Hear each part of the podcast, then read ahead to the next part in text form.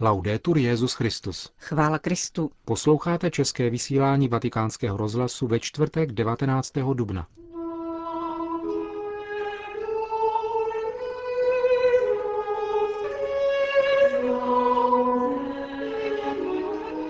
Bilance dvou let pontifikátu Benedikta XVI. v den výročí jeho zvolení na Petrův stolec. Dnes byl zveřejněn program zářijového setkání Benedikta XVI. s mládeží v italském Loretu. Benedikt XVI. byl tajemníkem OSN pozvan k návštěvě sídla Spojených národů v New Yorku. To jsou hlavní témata našeho dnešního pořadu, ke kterému vám přejí příjemný poslech Johana Bronková a Milan Glázer.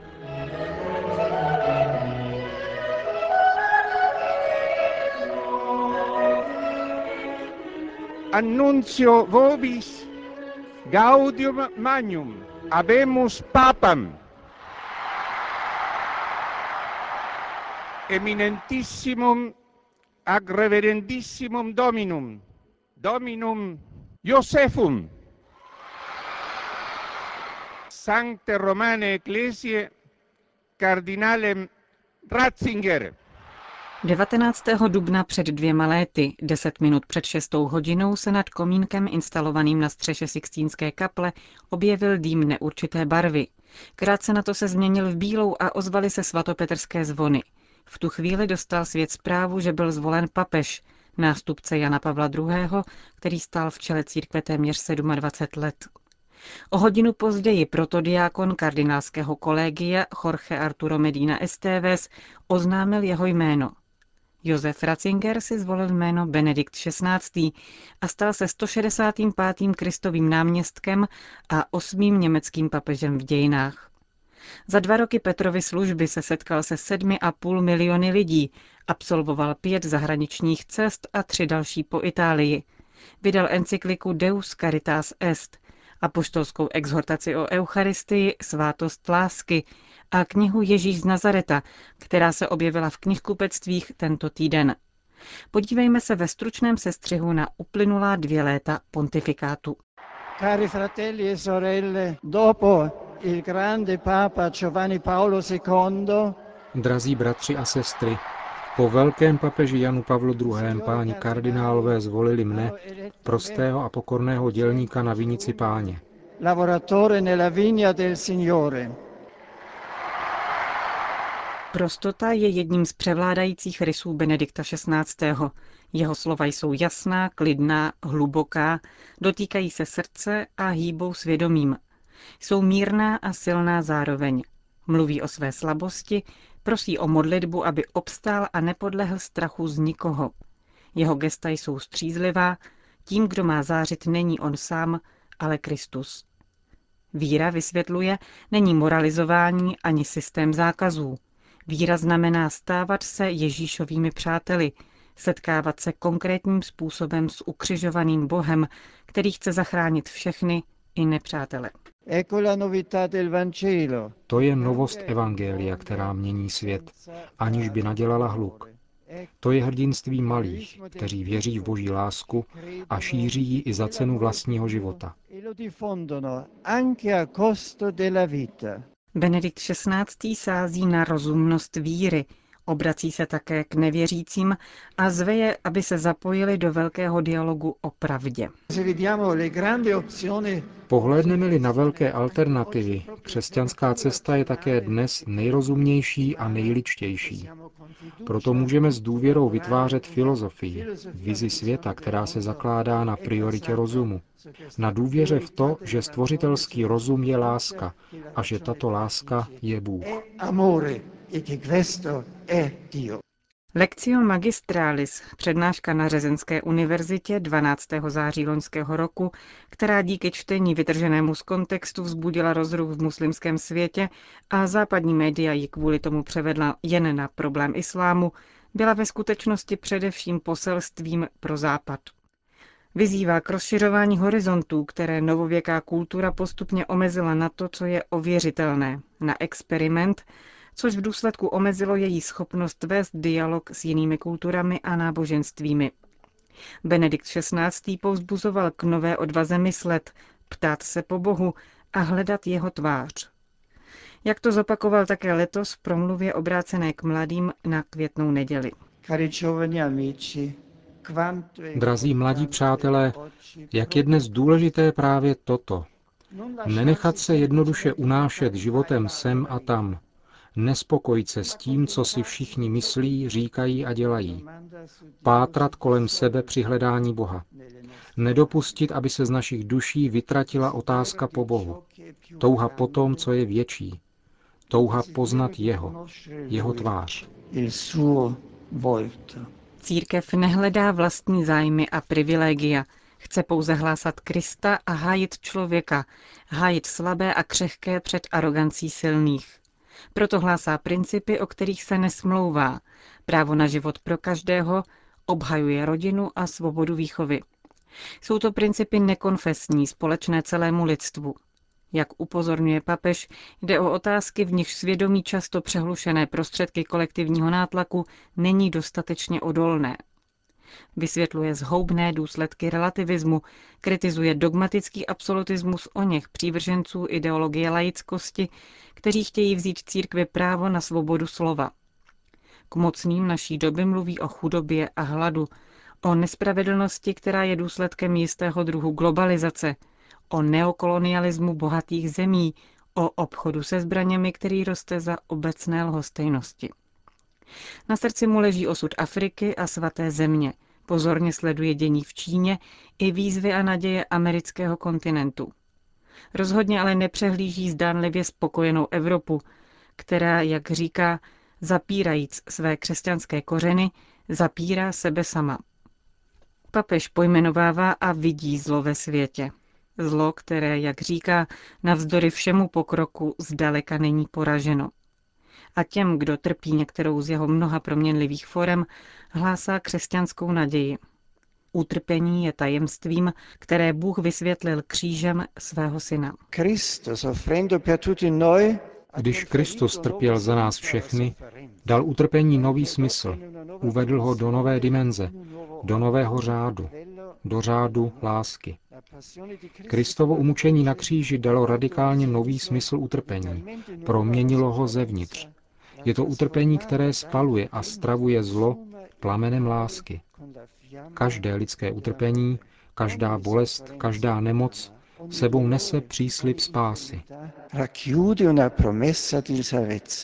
Papež pracuje intenzivně také v oblasti ekumenismu a dialogu s jinými náboženstvími. Zvláště v případě islámu zdůrazňuje, jde o věc životně důležitou. Jeho línie je přehledná a jasná. Vybízí katolíky k důslednosti, k tomu, aby neoddělovali Krista a církev, aby se vyhnuli falešným kompromisům sledujícím logiku menšího zla. Zároveň vede na cestu vnitřního života víry. Povzbuzuje k objevení ticha, rozjímání písma, k modlitbě, k eucharistické adoraci, a ke kritickému zamyšlení nad prázdným aktivismem. Modlitba není volitelným doplňkem, optional, ale otázkou života či smrti. Pouze ten, kdo se modlí, to je, kdo se svěřuje Bohu se synovskou láskou, může vstoupit do věčného života, kterým je Bůh sám. Víra není břemenem a zátěží, hlásá papež. Naopak, jedině závislost na Bohu činí opravdu svobodnými. A tento paradox víry formuluje při mnoha příležitostech řečí poezie i teologie. Naplňování boží vůle dává křídla, dovoluje vystupovat k výšinám. Vytrhává naše já ze své omezenosti, aby se stávalo jedním v Kristu. Já, ale už ne já. V tom je novost křesťanství i pramen jeho radosti. Bůh je láska a jeho láska je tajemstvím našeho štěstí. Benedikt XVI. předává pokoj, protože čerpá z pramenů pokoje. Z Boha, dobrého Otce, který člověka neopouští ani v temných chvílích života. Tento náš svět je světem mnoha strachů strachu z nedostatku a bídy, strachu z nemoci a utrpení, strachu ze samoty, strachu ze smrti. Můžeme padnout. Nakonec ale padáme do božích rukou. a boží ruce jsou dobré. le mani di Dio sono buone mani.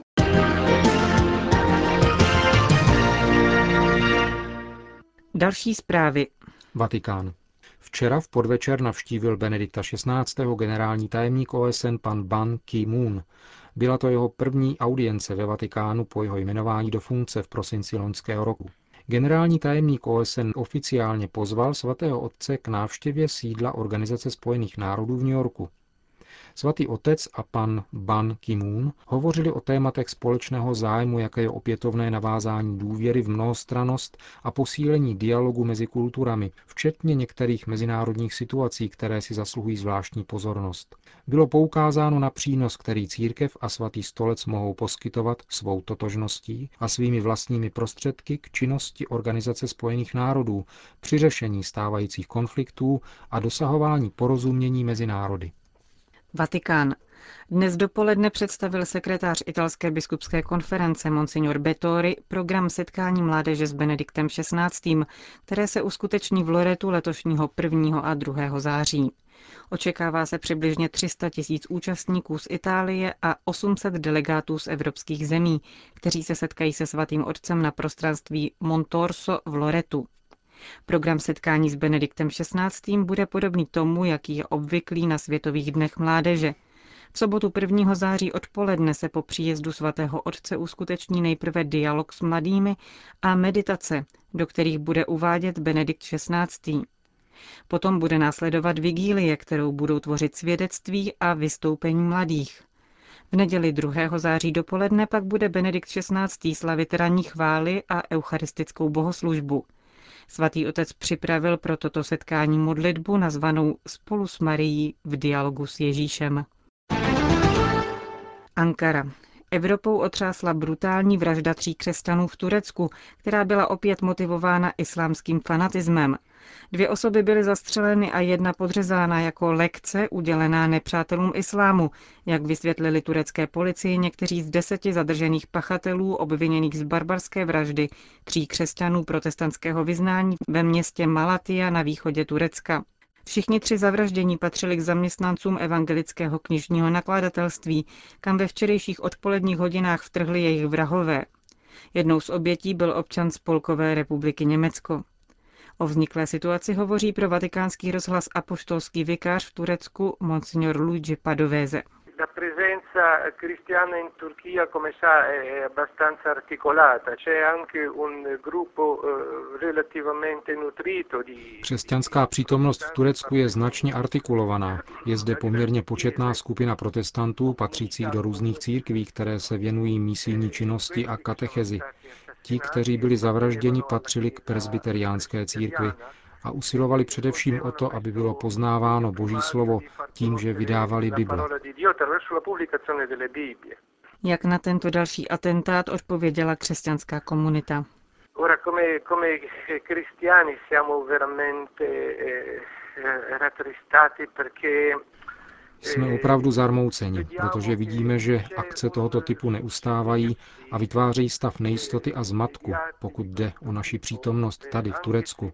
Nikdo z nás nechce odejít, ale tyto akce nám dávají na srozuměnou, že uvnitř této země, která je v zásadě zdravá, existují tyto bláznivé frakce, které naši přítomnost neuznávají. Já mám v Antiochii stále svou osobní stráž a také naše farnost má ostrahu ve dne v noci. Jsou to příznaky určitých obav, které policie má z toho, aby se něco nepřihodilo. Říká apoštolský vikář v Turecku Monsignor Luigi Padoveze. Konec zpráv.